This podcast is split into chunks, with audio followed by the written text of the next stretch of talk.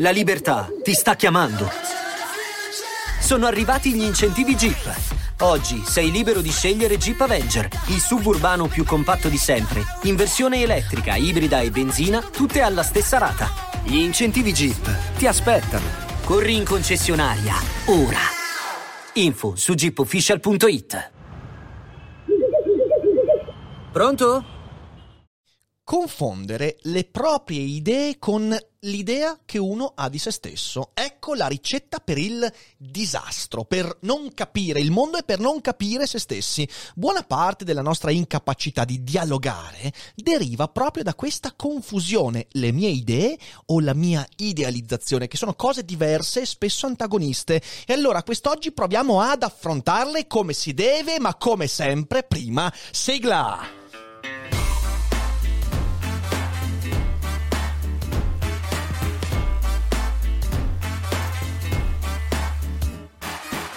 Sei su Daily Cogito, il podcast di Rick Dufer. E chi non lo ascolta è cibo per gli zombie.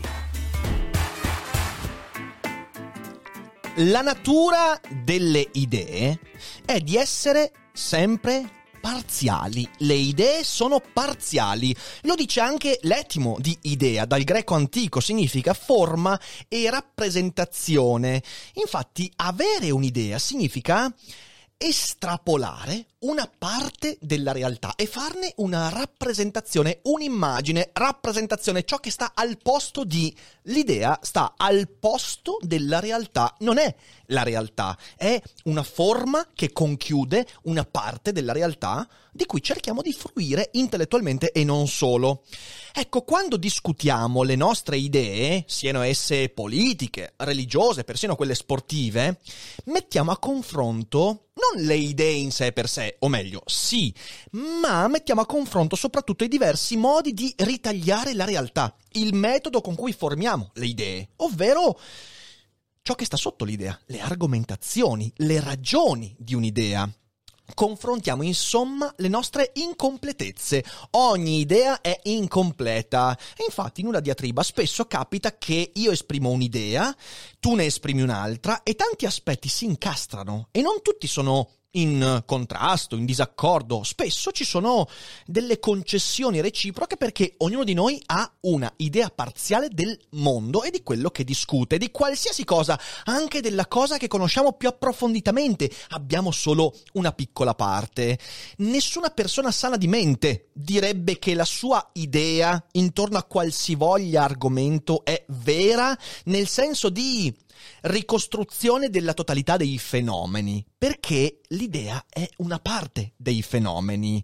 La nostra idea è una prospettiva sui fenomeni e ricostruire la realtà significa mettere insieme le molteplici prospettive sul mondo. È il prospettivismo di Nietzsche, questa grandissima idea. La verità esiste, solo che sfugge dai singoli perché i singoli hanno solo uno sguardo, un punto di vista, e la totalità dei punti di vista è quindi qualcosa che non esiste, perché non riusciremo mai ad avere uno sguardo sulla totalità dei punti di vista. Forse soltanto la divinità può avere quello sguardo, ma la divinità non esiste, e quindi la totalità dei punti di vista forma quella che poi chiamiamo verità, realtà. Ognuno di noi, come in un mosaico, ha una piccola parte. Attenzione però, questo non significa che avere una propria idea sia inutile, anzi, la mia idea serve a me per approfondire i motivi di quell'idea e di quella prospettiva, e serve a te perché la mia idea potrebbe arricchire, contraddire, modificare la tua. La realtà, infatti, come diceva Bergson, è la ricomposizione dell'infranto. È come se ci fosse un mondo che era un'unità plotiniana, un uno, che poi si è infranto, e ognuno di noi ha un piccolo coccio di questa cosa che si è infranta, e cerchiamo sempre di ricomporre ciò che si è rotto, questa tazza gigante che è la realtà, tazza caduta per terra chissà chi, mannaggia a voi, e dobbiamo mettere insieme i pezzi.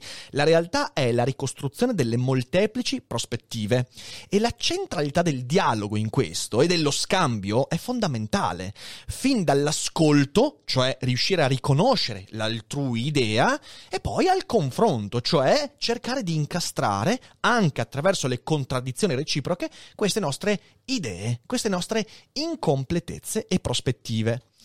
Per arrivare a questo, però, è necessario operare un sano distacco dalle proprie idee.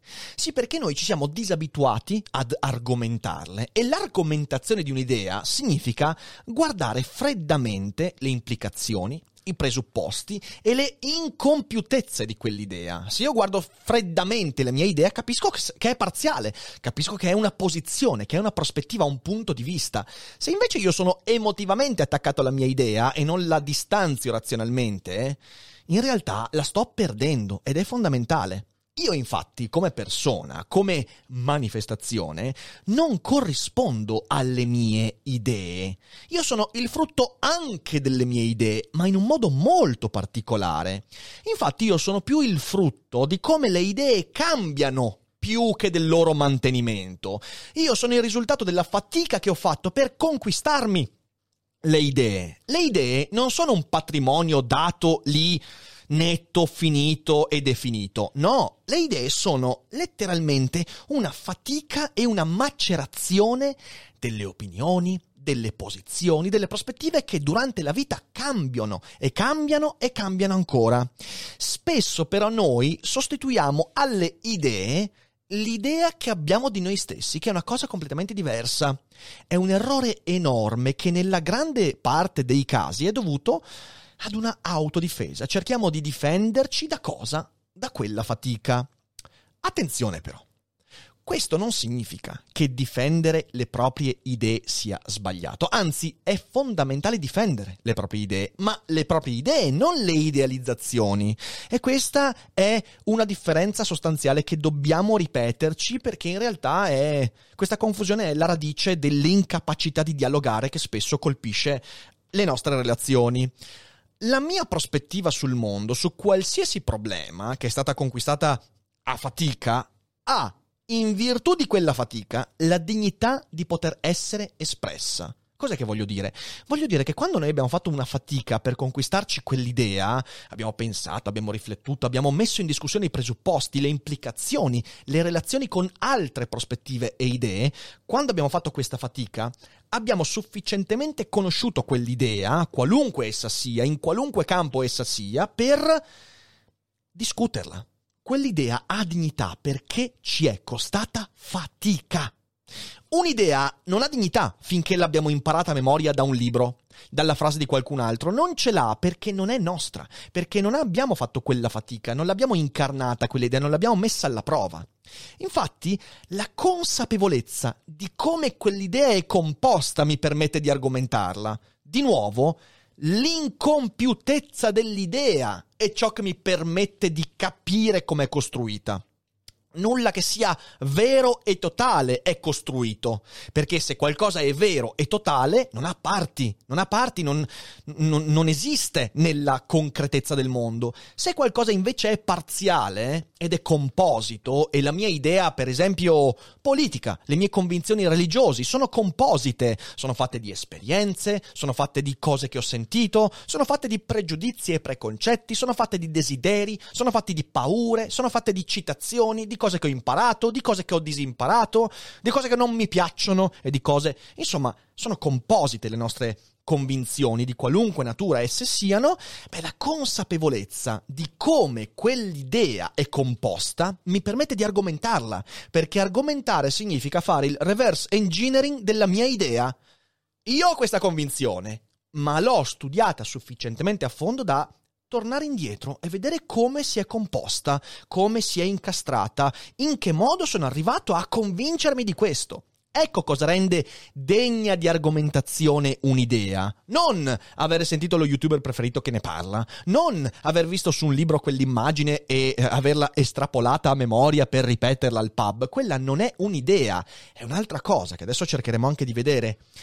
E nel dibattito, quando poi le discutiamo le idee, perché le idee esistono per essere discusse, nel dibattito la consapevolezza della parzialità della mia idea significa che ognuno di coloro che sono coinvolti nella diatriba è chiamato a mostrare la solidità della propria idea, cioè la solidità di come l'idea si è costruita attraverso quella fatica che citavo prima. Ed è per questo che è fondamentale dire: devo difendere le mie idee. Vanno difese le idee, vanno argomentate, vanno sostenute. Non al costo di mentire, ma al costo di metterle alla prova.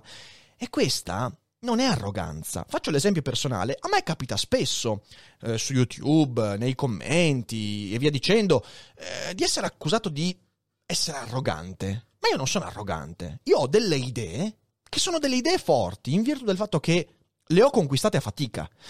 E quella fatica mi permette di argomentarle in modo solido, in modo sicuro. Non nella sicurezza di aver ragione, ma nella sicurezza che il modo con cui ho costruito quelle idee è credibile.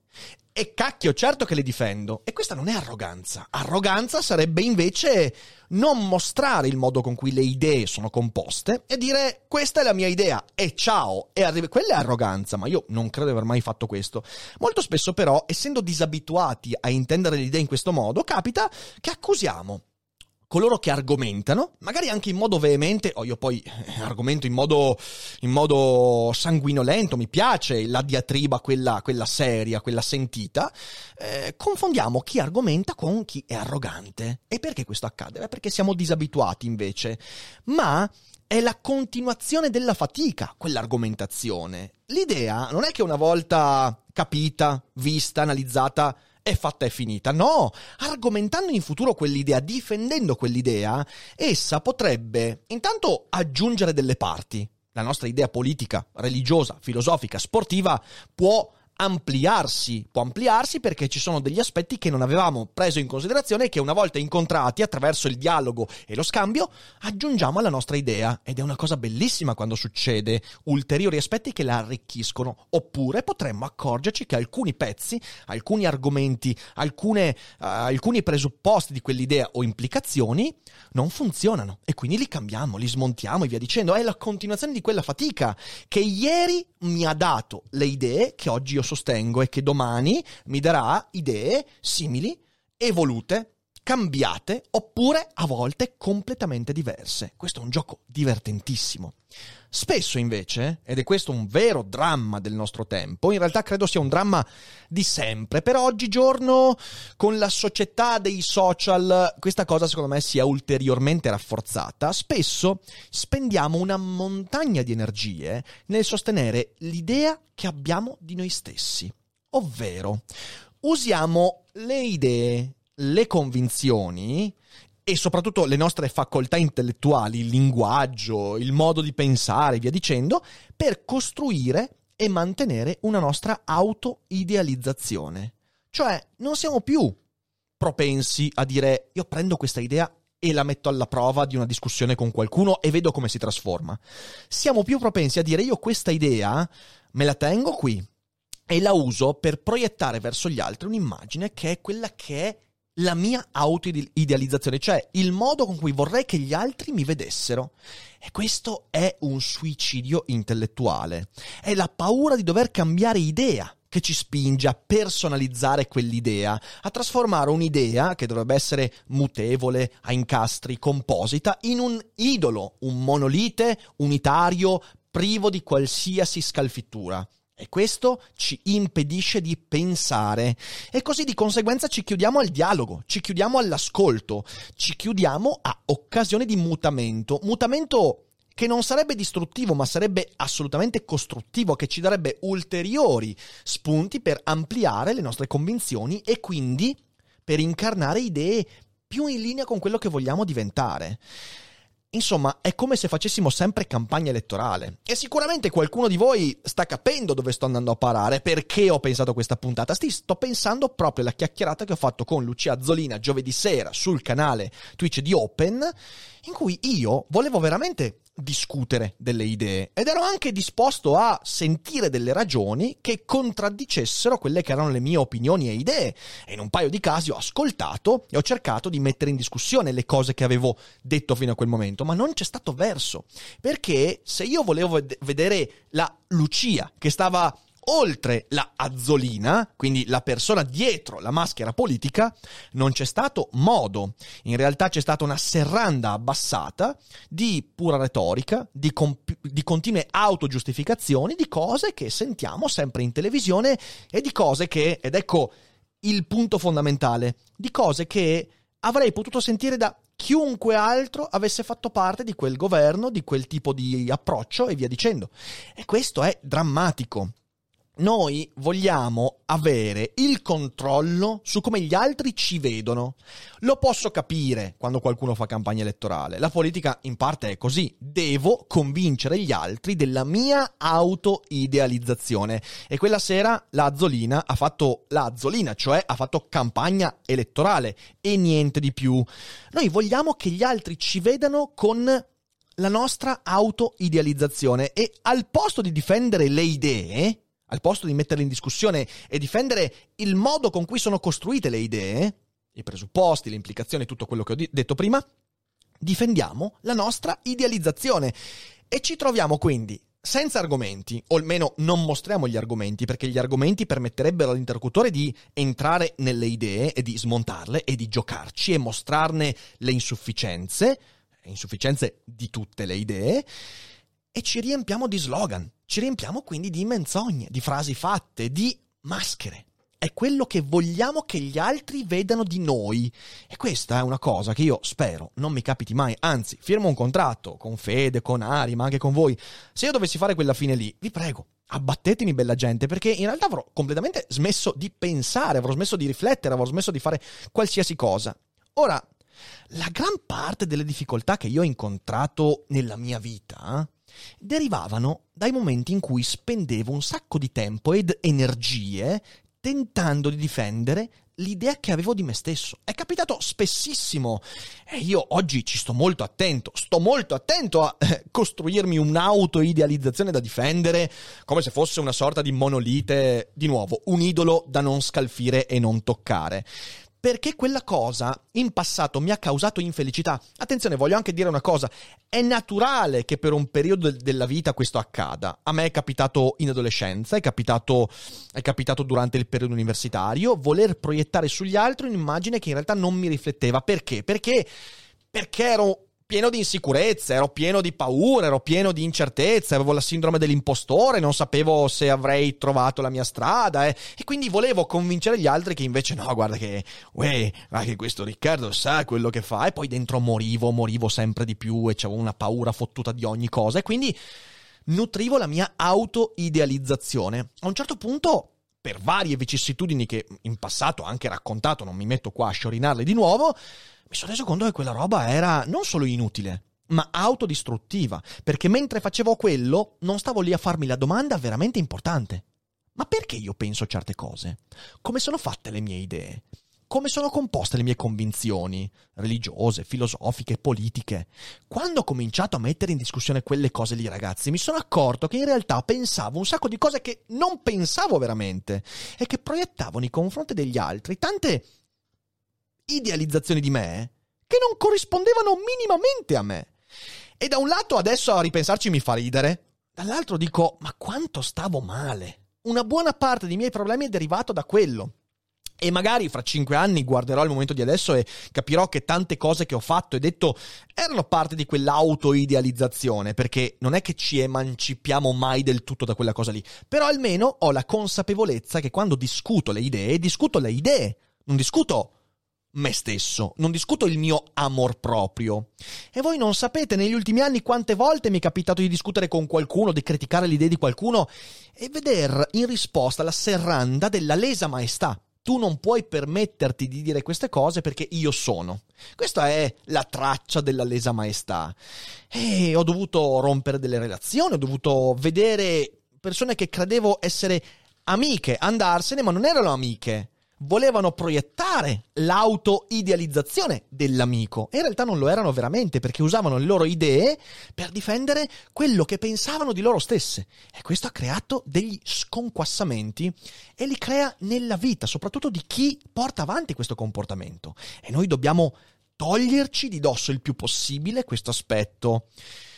Quindi io ho sofferto tanto e Andando a vedere, capitava quando confondevo l'autorevolezza con l'autorità. Autorevolezza significa quello che dicevo prima, saper difendere bene le proprie idee, sapendo che sono costruite in un certo modo, avendole analizzate e sapendole smontare per connetterle a un dibattito, a una discussione utile per tutti quelli che sono coinvolti. L'autorità invece è dire no, io sono questo e qualsiasi cosa dirai non scalfirà l'idea che voglio proiettare di me stesso. Lesa maestà! Ed è mortifero in primo luogo perché nella gran parte dei casi ti metti in ridicolo di fronte a chi sa usare il cervello, in secondo luogo perché ti fai male, perché perdi opportunità. E capitava anche quando temevo di sfigurare quindi davanti agli altri, quando quell'insicurezza diventava dominante, quando temevo ciò che gli altri potevano pensare di me, allora, di nuovo, difendevo l'autoidealizzazione e facevo danni. Oppure quando temevo che cambiare idea sarebbe stato troppo costoso e quindi mi barricavo dicendo no, non ci penso neanche a rivedere alla base queste convinzioni. Magari mi sono accorto che sono un po' sbagliate, ma non voglio pensarci, sotto al tappeto. Ed era terribile perché in realtà non c'è niente di più costoso del non cambiare idea di fronte all'evidenza di pensarla in modo sbagliato, storto, è costosissimo. E poi mi sono accorto di due cose nel tempo. Mi sono accorto in primo luogo che io oggi sono il risultato dei cambiamenti nelle mie idee, dei modi con cui, mettendo le mie idee alla prova dei fatti e della realtà e delle discussioni, ho dovuto cambiare quelle idee e di conseguenza mutare anche il mio approccio a quei problemi, a quelle questioni e così via. E non sono il frutto delle idee immobili. Non sono il frutto delle cose che ho deciso essere così e basta, indiscutibili. Perché in quel caso lì sarei molto più simile a una tomba che non a un essere umano. E in secondo luogo mi sono accorto che se io oggi so argomentare bene le mie posizioni, perché io credo di saperle argomentare bene quando mi si mette di fronte alla capacità anche altrui di pormi obiezioni, perché sono stato disposto in passato a cambiarle. Noi non riusciamo ad argomentare le cose che abbiamo deciso essere vere e non discutiamo mai con nessuno, perché non le discutiamo.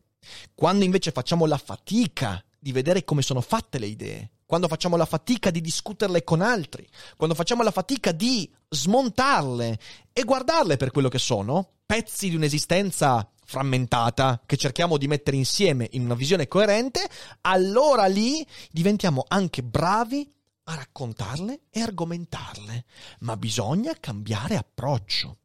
Troppo spesso però noi non abbiamo la pazienza di mettere alla prova quelle idee e crediamo che barricarci in quell'autoidealizzazione ci metterà al sicuro, che sia più proficuo. Non è così, è un costo insostenibile che ci fa perdere tantissime possibilità di imparare qualcosa di più di noi stessi. Quando ci barrichiamo, ci condanniamo ad un confine che non è il nostro, è una maschera, è qualcosa delineato su una fantasia. Non siamo il risultato di quello che la vita ci ha proposto e di quello che abbiamo incontrato come occasione di cambiamento e mutamento. Siamo ciò che in un momento delirante della vita abbiamo deciso di voler essere, una maschera.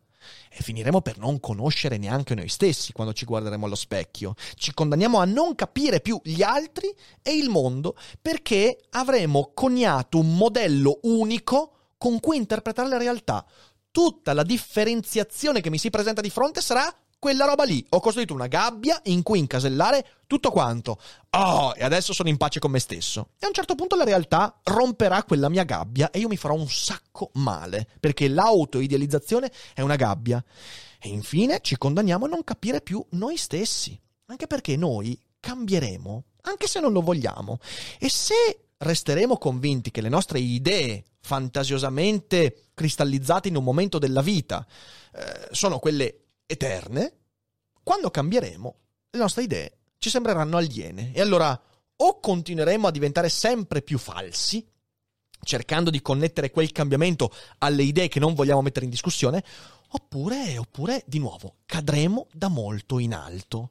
Perciò impariamo a difendere le nostre idee e non l'idea che abbiamo di noi stessi. Questa è una regola fondamentale che negli ultimi anni mi ha portato grande soddisfazione e mi ha permesso di capire meglio chi diavolo sono e di conseguenza di capire meglio il mondo e gli altri. C'è ancora un lungo percorso da fare, da solo e insieme, perché ricomporre quella tazza che qualcuno ha buttato giù dal tavolo è un casino e non basta una vita, 10 vite, 1000 vite per finire quel compito. Perciò, partendo dalla consapevolezza di essere insufficiente io rispetto a quel compito, proverò sempre a mettere le mie idee alla prova degli altri e dei fatti, e da lì forse potremo incollare qualche pezzettino di realtà e capire un po' meglio quello che ci circonda. E credo che sia un bel compito da darsi quello. Spero quindi con questo Daily Cogito un po' astratto, ma magari anche concreto a suo modo, di avervi portato qualche coccio utile per ricomporre la vostra tazza. Ormai dopo la cogitata con Gennaro Romagnoli la tazza è diventata la metafora dei Cogito Studios, quindi non possiamo farci nulla, anzi se volete delle tazze da ricomporre, no dai, non rompetele, andate sul nostro negozio e prendete le tazze di Rassegnato Stampa, di Daily Cogito, di tutti i loghi che Ari crea con le sue dolci manine e mette a disposizione di voi utenti che possono sostenere il nostro canale anche attraverso il nostro negozio. E poi ci sono tanti altri modi per sostenerci, abbonandovi a Twitch, regalando abbonamenti anche agli altri, oppure c'è anche il Patreon che è un ottimo modo per entrare più a fondo nella community. Detto questo, io vi ringrazio per l'ascolto, spero sia stata una disquisizione interessante, spero di aver portato delle idee ben argomentate e me lo direte voi, insomma, adesso in live, andando a discutere degli argomenti appena esposti, e se siete in differita, scrivendo un commento, scrivendomi una mail, scrivendomi dove vi pare, e comunque portando il verbo di Daily Cogito là fuori per ampliare a tutti la possibilità di ricomporre l'infranto. Grazie a tutti per l'ascolto, ci rivediamo molto presto e voi non dimenticate che non è tutto noia ciò che pensa.